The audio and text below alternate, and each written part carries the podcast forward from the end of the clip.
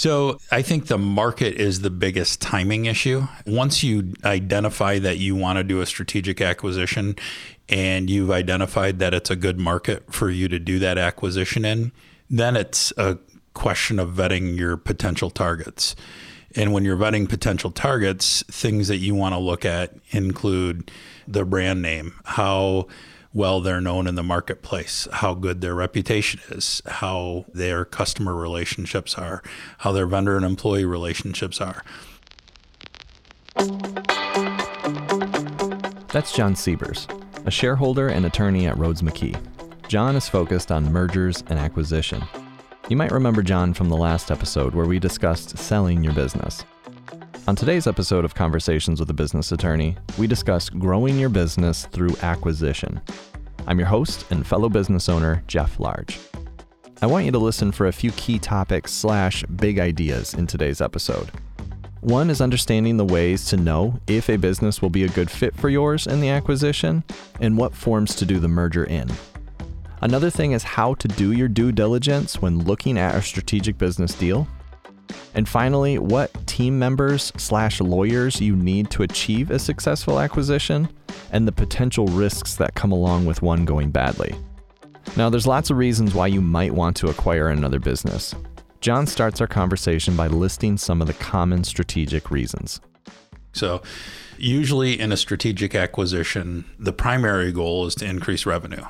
That's not always the case, but that's usually, if not the driver, a driver. Other goals in strategic acquisitions would be to obtain qualified employees. Right now, there's a huge shortage of qualified workers uh, throughout the country, not just in West Michigan. And we're seeing deals where people are actually acquiring companies just to get good people. Mm-hmm. So that's another another reason. You may have a client or a, a company that has what we call customer concentration issues, where their revenue is not allocated among enough customers and so you have a high risk that the company is going to go under if a customer leaves. So kind of just like a all eggs in one basket where yep. say what, what is the normal percentage for that? I hear different things. Like if you say for example your largest client makes up x percent of your business when should you begin to be concerned? You know i think different buyers look at that differently but i would say if you have more than say 30% of your revenue, 40% coming from one customer, it's probably going to start to make buyers nervous. Mm-hmm. Having said that, if uh, if you're looking at buying a company that has 70% of their revenue coming from from one customer, but when you buy that company, that revenue is only going to account for 10% of the revenue. Mm-hmm generated by the post closing, you know, the combination of the two companies, then it's not an issue. What may be an issue for the seller may not be an issue for the buyer. Right on. There could be a reason you, you want to break into a new market or you want to keep a competitor out of your market. Maybe you're buying a friendly competitor in your market because you don't want a, an out of market competitor to come in. It could be because you're going to increase cost savings substantially by combining two companies, or it could be that you're trying to go after some proprietary product or or process, procedure, IP, something like that. For the one you just said regarding cost savings, like what are mm-hmm. some typical examples of that? Well, if you have two companies operating similar manufacturing operations in two buildings and you can combine the two companies into one building, you're going to see savings. Yep. So, yep. Okay. at least in theory, those synergies are going to create more revenue or more more earnings for the combined company than either of the two companies was experiencing alone. Mm-hmm. And then, just for the sake of focus, too, are we strictly talking about existing businesses or companies acquiring other ones yes. or okay so we're yep. not talking about acquiring a business to start no. Okay. No, and usually what we're talking about there is what we call a financial buyer. It could be a high net worth individual, it could be a family office, it could be someone else, some other buyer that doesn't currently own a company that wants to own a company. So that would be a financial buyer as opposed to a strategic buyer where you have an existing operating company buying another existing operating company. With some of these different reasons like increasing sales, enter new markets, gaining certain proprietary information, those types of factors. What are some indicators for the owner slash owners that maybe now is a good time to consider acquiring another company? It's going to depend on the rationale. If you're in a if you're trying to increase revenue but doing it at a price that's not inflated, acquiring another business in a market that's really seller friendly is going to be a difficult time to purchase because you're probably going to pay an, pay an inflated value for the company. If you can wait until there's a downturn in the economy and valuations start to slide, that's one factor to look at is am, am, I paying something for this that really makes sense? Because obviously, if the revenues aren't going to change that you generate from a company after you buy it, but the price you pay for that company is going to be more in one market than in another market, you're probably going to want to wait until it slows down if you can. maybe use like a basic analogy. Think of like a guitar pedal. You have different mm-hmm. uh, knobs on it that you can tweak, or just any any sort of thing that has different knobs. It feels like there's elements of this where it's like you said, like the actual evaluation of the company or considering itself, but then there's also kind of how the market is responding to right. the company. How do what are one, could you dive into that? And two, are there any other kind of of those types of variables that you need to be paying attention to on the the on front? So I think the market is the biggest timing issue. Once you identify that you want to do a strategic acquisition and you've identified that it's a good market for you to do that acquisition in, then it's a question of vetting your potential targets. And when you're vetting potential targets, things that you want to look at include the brand name, how well they're known in the marketplace, how good their reputation is, how their customer relationships are, how their vendor and employee relationships are. Some of those are difficult to determine during due diligence because most sellers are very cautious about letting a potential buyer approach their customers, their vendors, their employees prior to closing a deal because they want to make sure if the deal doesn't close, nobody knows that you were thinking about selling. So some of those can be difficult to to determine, but there are ways to to look at those during due diligence. Others would be: is it a you know from an operations standpoint, is it a good fit? Um, I was involved in a deal where a company purchased company that made very, I would say, craft type, you know, high quality, high workmanship products that took a long time to make and they were all custom and they were very expensive. They bought a, a company that created high volume, low margin, off the shelf type products. And those two weren't consistent. You have different types of employees that want to work on one and not the other. You know, your typical crafts person that really enjoys creating custom products is probably not going to thrive in an environment where they now also have to create all these identical low margin high volume products. So that's another thing to look at. Culture is certainly something that should be considered. It's you know one of those soft side uh, items that that buyers should consider.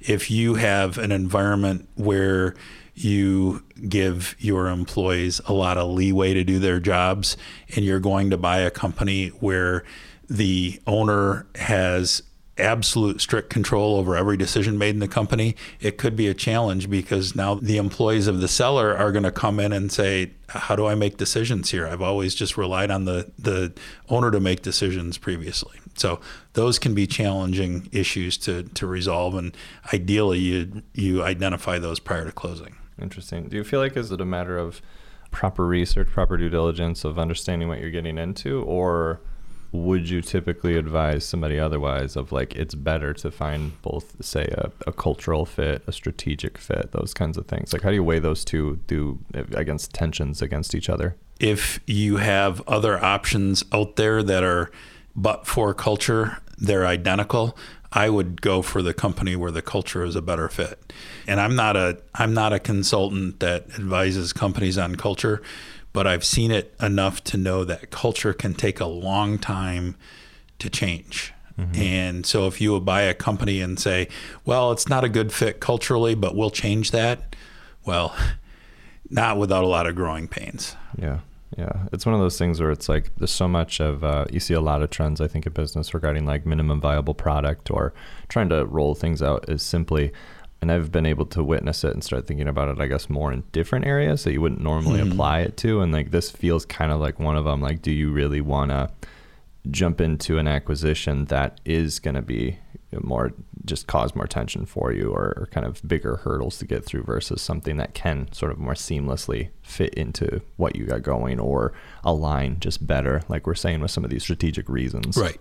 I think there would have to be other factors, other pluses that significantly outweigh a cultural disparity between the companies in order to go forward. yeah So maybe one of them, maybe you're getting a really good deal. Maybe you really need their employees, even though there's a cultural issue. You have to have those employees, and there's nowhere nowhere else you can get them. So you don't have many choices.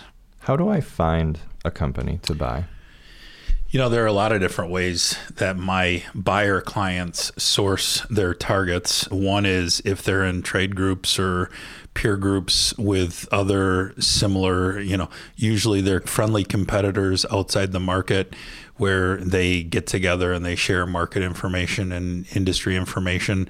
Those can be good sources of potential acquisition targets. A lot of times it's, hey, we've been friendly competitors for years and we've always kind of talked about, hey, if one of us wants to get out, the other should buy. So that can be a source, just the, the buyer itself having discussions over the course of many years with, with other people in the industry. If you're in a franchise or dealership type of a, a setting, um, a lot of times the companies that oversee your franchise or dealership arrangements can be good sources of potential targets. Another good source is uh, to hire an investment banker or a business broker. And now, a lot of investment banks and business brokers specialize in sell side engagements. So they're really working primarily with sellers, but there are quite a few that also do buy side engagements, and they can be a great source of, of potential targets. You know, bigger companies often have their own corporate development team that does that work internally. We'll go out and source companies for the, the business to buy. To recap, you probably want to consult a couple different kinds of professionals before considering an acquisition an investment banker, franchise management, industry members, and trade or peer groups. So let's say you found a business that you want to acquire. How should you structure the deal? So, in most cases, as a general rule, buyers want to do asset sales. So, an asset sale is when the buyer forms a company or has a company and buys the assets from the other company. So, if you've got XYZ Manufacturing is the seller and ABC Manufacturing is the buyer, XYZ Manufacturing transfers all of its assets, which would be your physical assets, your IP, your contract rights, your goodwill, all of that over to ABC Manufacturing. In a stock sale, uh, ABC Manufacturing would buy the stock own of XYZ Manufacturing that the shareholders of XYZ Manufacturing own. Okay. And in an asset sale, typically buyers want an asset sale for tax reasons. It, it deals with, uh, you know, the ability to allocate the purchase price among the assets that you're buying, and then depreciate the the cost over time, depreciate the the basis in those assets. And there are also legal reasons why buyers typically like to do an asset sale, because it tends to cut off most of the successor liability of the seller. So typically, when we're looking at a strategic mm-hmm. acquisition, we want to do an asset sale. The question then becomes is the existing company, so again, let's say ABC Manufacturing is the buyer, is ABC Manufacturing itself going to buy the assets, or should ABC Manufacturing set up a, a subsidiary company to buy the assets? And, and there are tax and legal reasons why in certain circumstances one may be better than the other. And it's really a, a case dependent or uh, fact dependent decision. But what i typically tell clients is if you can if you are concerned at all about liabilities from the seller tainting the assets of your existing company, then we should set up a subsidiary or affiliate and put those assets into a separate company so that if any liabilities come over with the company we buy, they don't taint your existing company. When you say taint, what do you mean? Let's say you've got a great operating company that's worth $10 million and you buy a company that has a liability for $5 million if if the your existing operating company again ABC Manufacturing is the buyer, that ten million dollar value is now offset by the five million dollar liability. Mm-hmm. Whereas if you parked the assets of the new the company that you bought into an affiliate of ABC Manufacturing, that liability doesn't ever touch the operations of ABC Manufacturing. And to further explore that, why should I care? Like, obviously, we're making this purchase as a strategic move, so there's some bigger reason behind it. Yeah. Why would that matter? Because if you can structure it so you don't poison the existing well, that's why you would do it. Okay. And it could be too. I had a company, um, a client that was an existing business in a declining industry, and their sales were declining year over year and to offset that decline, they wanted to purchase another business in a growing industry. So they did it, but they put the new business into an affiliate so that the any liabilities associated with the decline in the one industry didn't taint the assets and the, the revenue and the profits of the operations in the growing industry. Interesting. So they almost did it for like the reverse reason. Yeah. Okay. Yep. That's kind of cool. Yep. That's clever. Um, anything else there? When you're talking structure, it needs to be, you know, M&A is, is a team sport. So when you're talking structure, you need to be uh, including all of the advisors at the table. So, from a buyer's perspective, you need to have your CPA, your attorney, your bank, your insurance advisor, anyone else, any other trusted advisors, your your business broker or investment bank uh, all those people should be at the table talking about the structure. Does anything change in terms of your advisory board from, say, our last episode when we were discussing selling versus now with the strategic acquisitions, or does it typically have the same lineup of people that you're consulting with? Well, from an, a, an accounting and legal standpoint, it it typically doesn't change. You want experienced people. So if you if you have a good attorney that handles just basic day to day contract matters for you, or has um, handled your estate planning, but has never done an M&A transaction, that's probably not the best pick for you. Same with an accountant. If there's somebody that just does tax returns for you and nothing else, they don't have that strategic focus and that transactional focus, you probably need to get a different CPA. When you're dealing with the buy side, your bank is probably going to be far more heavily involved than you are than they would be if you're selling.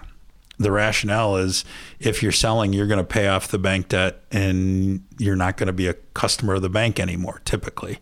Whereas on the buy side, in order to make the acquisition, you're going to need financing that works. And so your banker is probably going to be far more actively involved in buy side decisions.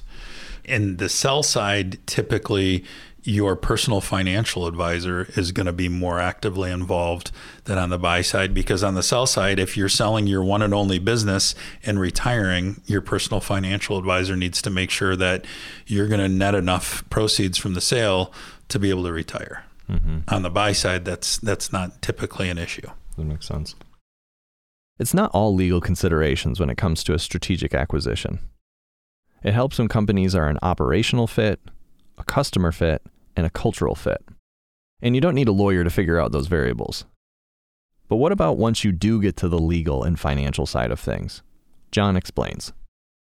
Ease of closing is probably something to be considered, especially if you're a fairly small company, if the buyer is a fairly small company that doesn't have a full-time corporate development M&A team. It takes a lot of time and effort, just like it takes a lot of time and effort to sell a business. It takes a lot of time and effort to buy a business. So you need to make sure that if if you're serious about acquiring another company, you think through how are we going to handle all the due diligence? How are we going to handle all the negotiations? and continue to run our business. The last thing you want to do is take your eye off your existing business and see declines because you were so focused on this acquisition. Mm-hmm. So, in those scenarios, ease of transaction really can come into play as a, a factor to consider. If you've got two deals you're looking at, one is going to be a company that you know a lot about already, or you know a lot about the people, and you have a good working relationship with them and you feel like it's going to be a fairly easy deal to put together, that may trump any other deal simply because you're not going to have to focus, take your focus away from your existing business as much. It feels like the just kind of the actual strategy behind it, situations that we can do this. I'm sort of hmm. curious mm-hmm. from your, your point of view, what is it really like at the ground level for the owners?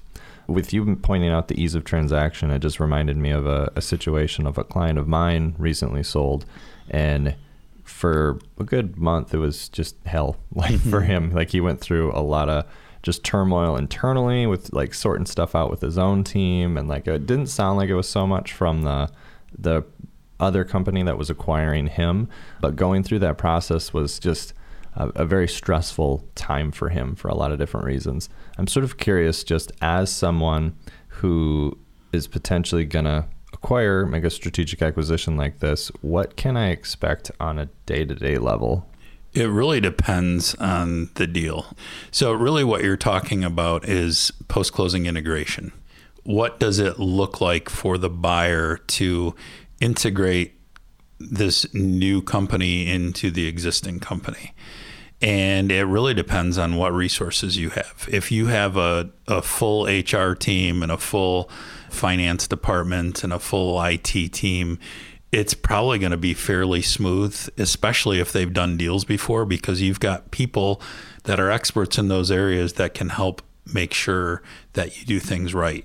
If it's a small company buying another small company and you don't have a solid management team in place, it can be a lot more challenging. And it depends again on the company you're buying. If they have good systems in place, good policies and procedures in place, good accounting system that works. Maybe you get in there and you don't change anything at all for a year and you just let it run as is. And then you start looking at, well, what can we do to make changes? Mm-hmm. So, again, it really depends on the deal and, and what resources you have available at your uh, disposal from yeah. a buyer's perspective. Probably one of the bigger headaches that I see from a buyer's perspective is getting in and trying to figure out what inventory they bought. Mm-hmm. because usually inventory is part of a deal in an, in an asset sale or a stock sale Usually it's part of the net working capital adjustment. We talked a little bit about that in the last session. So you've paid something for the inventory, maybe above and beyond the purchase price that you've got in your LOI. And now you're trying to figure out all right, did we overpay for the inventory? Did we underpay? Do we have inventory that's been sitting in the warehouse for 10 years and nobody's ever going to want it? Those issues can be a real headache for buyers to work through. Can you think of anything specific? If you manufacture only one type of product and it's all done with aluminum, most of your raw material inventory can, is probably fungible and can be used for any of the products you're going to produce.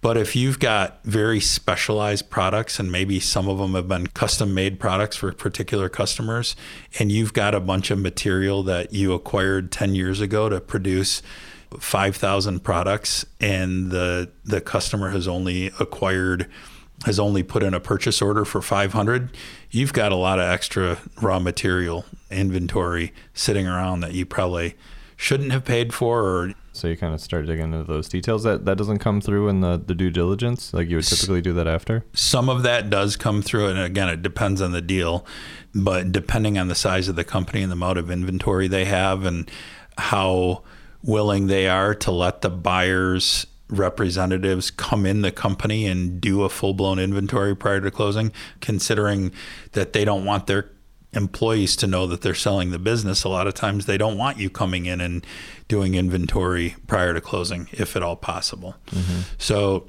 yeah, I mean, in, in a lot of deals, uh, an actual physical inventory is taken prior to closing. In some deals, it's just not possible even that alone, I find interesting where it just seems like there's aspects of this process where the buyer and the seller have such drastically different desires Mm-hmm. and you have to reconcile that and a lot of the times for somebody like yourself you're in the middle Yeah. what is a realistic expectation for me in the shoes of buyer of of what to expect in this process of like we're saying like doing this due diligence this inventory.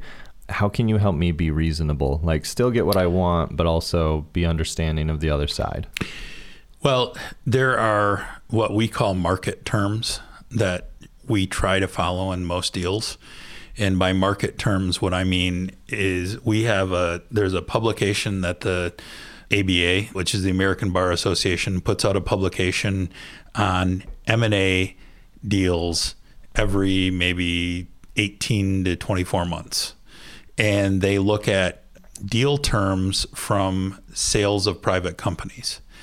And in that publication, there's probably 150 pages of statistics dealing with different provisions in the purchase agreement, how you structured the purchase agreement, what risks the buyer is taking, what risks the seller is keeping. So really, when you say you want to be reasonable in in a transaction, the what you're really looking to is are we within the range of values in that ABA study? And M&A attorneys constantly talk about, well, that term isn't market. Well, why isn't it market? Show me the statistics that say it's not market. So we use that as a tool to kind of keep each other in check. What I typically tell a buyer or a seller is if you're a seller, you shouldn't be taking on any more risk with any particular buyer than you would with any other buyer. And the vice versa is also true. If you're a buyer, you shouldn't be taking on any more risk with seller A than you would with seller B, C, D, or E. And mm-hmm. that again, that comes to how do we structure it? What's in the asset purchase agreement? You know, you talk about inventory issues. If you can't get in to do an inventory, how are you protected as a buyer? Well, there's going to be a representation and warranty in the purchase agreement that says, I'm selling you inventory that's saleable and usable in the ordinary course of business. And if it's not, then the buyer has a claim for indemnification against the seller. Mm-hmm. Okay, interesting. So I'm hearing that it just sounds like almost a probably somewhat moving standard. It is. Okay. The, the market terms shift over time. Mm-hmm. And with the rep and warranty insurance is, is an insurance product that oftentimes is used in M&A deals. And it's been around for, for a long time, but it's come downstream in terms of the deal size that, that people are using it in. And rep and warranty insurance has had a, a fairly significant change on market terms since it's, you know, expanded in the marketplace. Mm-hmm. That makes sense. How do I reduce my risk when acquiring another company? you reduce your risk by trying to put as much of the risk as possible back on the seller. But the seller is trying to do the same thing. So it's it's what's good for the buyer is bad for the seller, and vice versa. And that's true in in a lot of different things in M and A, and and particularly in certain tax provisions. For instance, in an asset sale, the buyer and the seller have to allocate the purchase price among the assets that that are being sold and the IRS has guidelines on how you do that, but the the buyer and the seller have to use the same allocation. And an allocation that's good for the buyer is typically bad for the seller, and vice versa. So um, yeah, so that's that's a fairly common theme in M and A.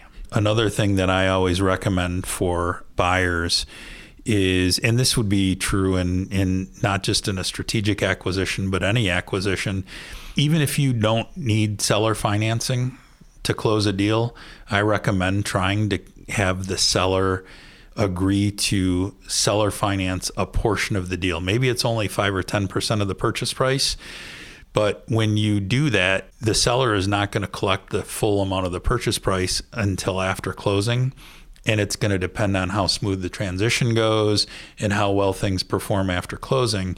So it really keeps it gives the the seller some skin in the game if you have seller financing involved. Yeah. Yeah. Kind of, it sounds like it keeps the other party accountable maybe Yep. a little longer. Yep. That makes sense. Or, you know, a lot of times in in certain deals, the seller will roll over some equity. So they may own 100% of the seller entity, but they're going to own 10 or 15% of the buyer entity. And that too helps to keep them honest because at some point they're going to want to cash out that 10 or 15% that they, they bought in the buyer. And it's going to depend on how well that transition goes, just like if they had seller financing. Mm-hmm. So it helps keep the seller honest and invested in the in the process. Yeah. Hmm. Is there anything that I should just straight out avoid or red flags when it comes to this strategic acquisition process? You know, it's tough to answer that because what I always tell people that are looking to to buy a business is before we start looking at all the legal issues and and the tax issues, it first needs to make sense from a business perspective. So I think that's probably the biggest cautionary note is you need to make sure that there are fundamental business reasons for doing a deal before you go down any sort of road towards drafting documents and doing full on due diligence. Usually, in an acquisition, the buyer and the seller have negotiated a purchase price, and a lot of the due diligence is simply to confirm that the value in that purchase price is there in the company. It's a business transaction before anything else, and you need to make sure it makes sense from a business perspective. My role, I feel, is not to tell a buyer, don't buy this business. It's to tell the buyer what the risks are if they do buy it and help to try and mitigate or avoid those risks. Yeah, that makes sense.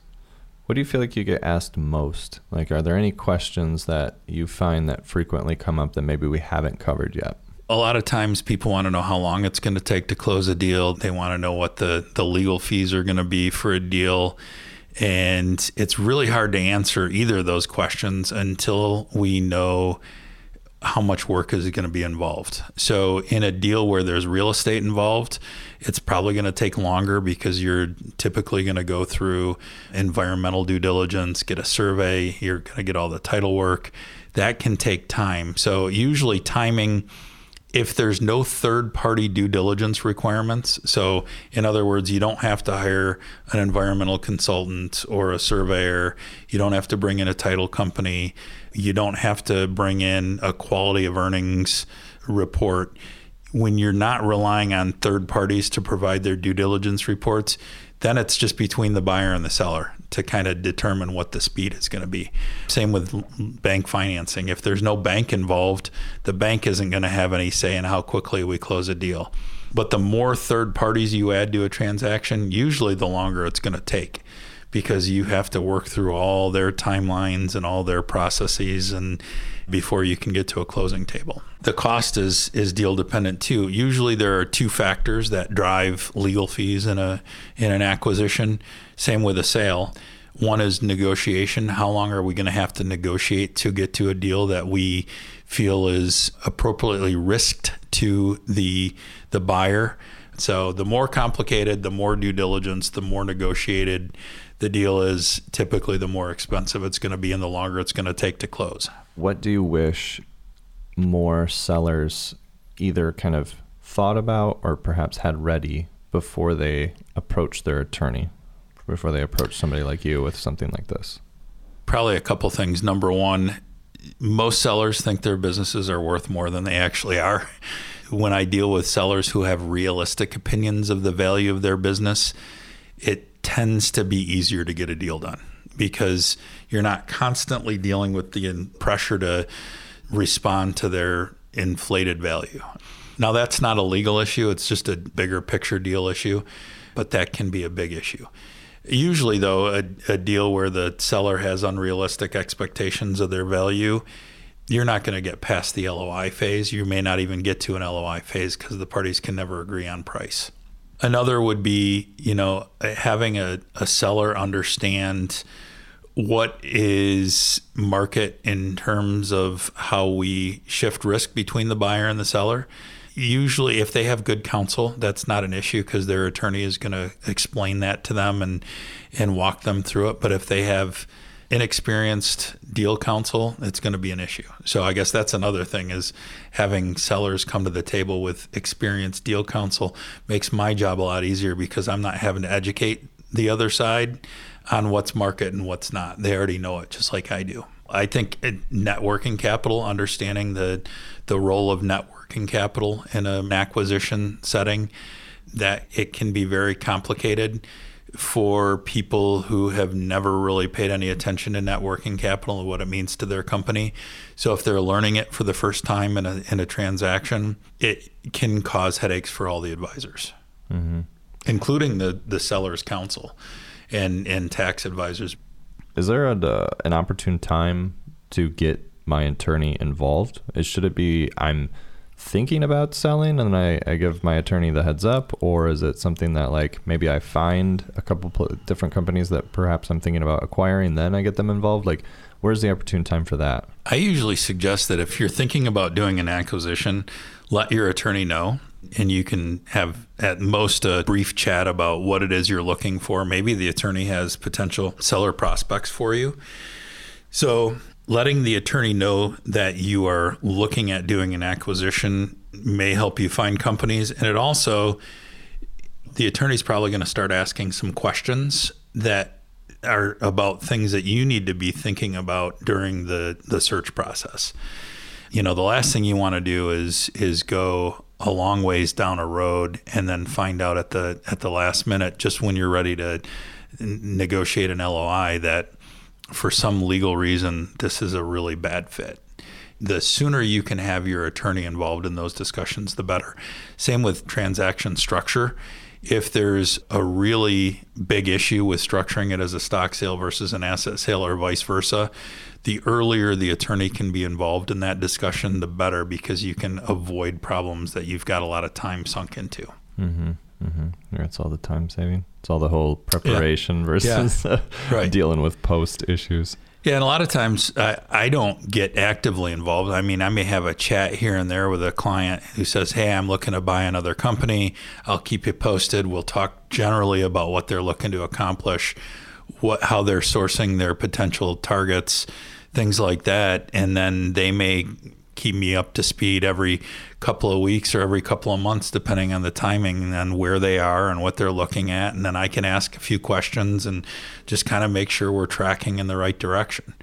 Usually, I don't get actively involved until, until there are documents to review. So, a lot of times, if the seller is represented by a business broker or a um, investment bank, the business broker or the investment bank will provide a non-disclosure agreement for the all prospective buyers to sign prior to getting any confidential information about the target.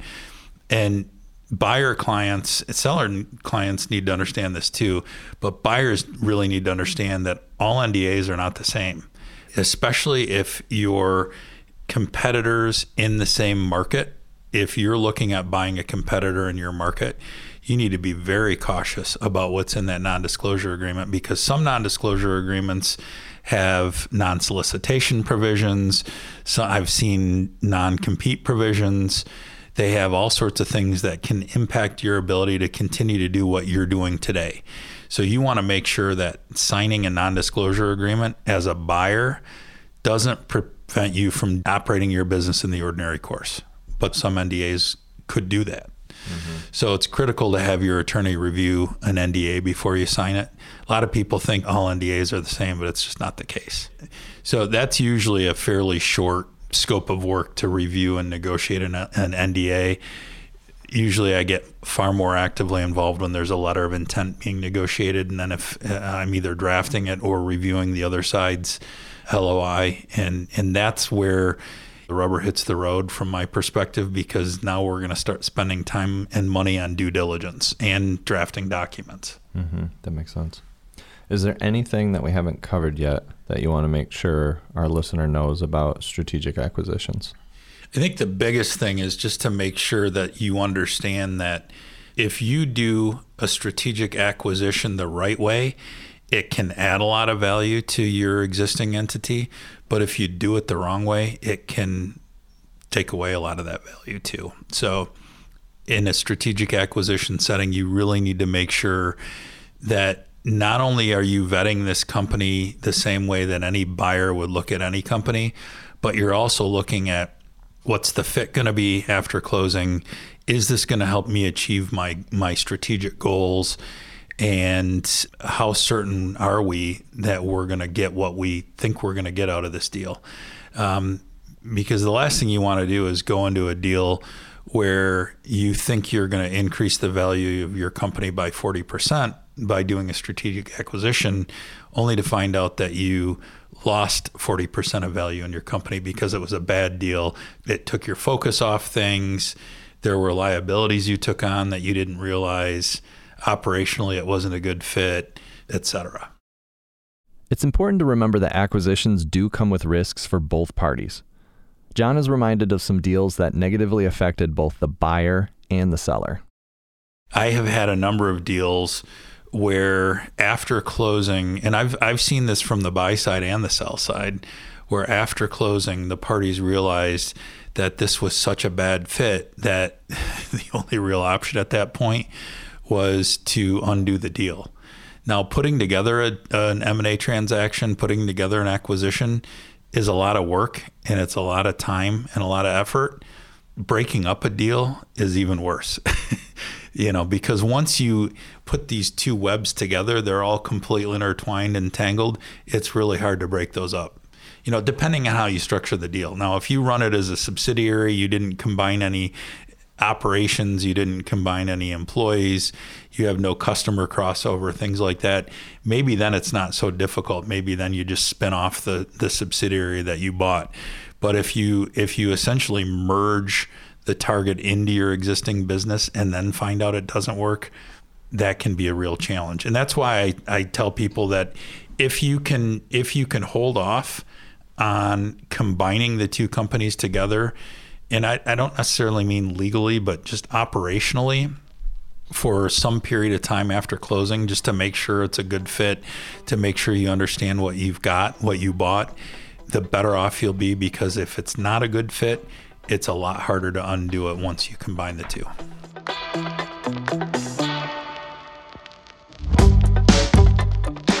A big thanks to Jon Siebers for sharing his time and expertise on today's show. If you have a question about growing your business through an acquisition, consider reaching out to Jon or one of his peers. You can learn more at rhoadesmckee.com. That link will be in the show notes. Conversations with a Business Attorney is a project from Rhoades McKee and is produced by Come Alive Creative. Thanks to Rachel Workman, Isidore Nieves, Elaine Moore, and everybody who helped make this show possible. I'm your host, Jeff Large, and please do me one favor. If there's someone else in your life who is going through an acquisition or just could use some legal advice on their business, please share this episode with them. Your shares go a long way.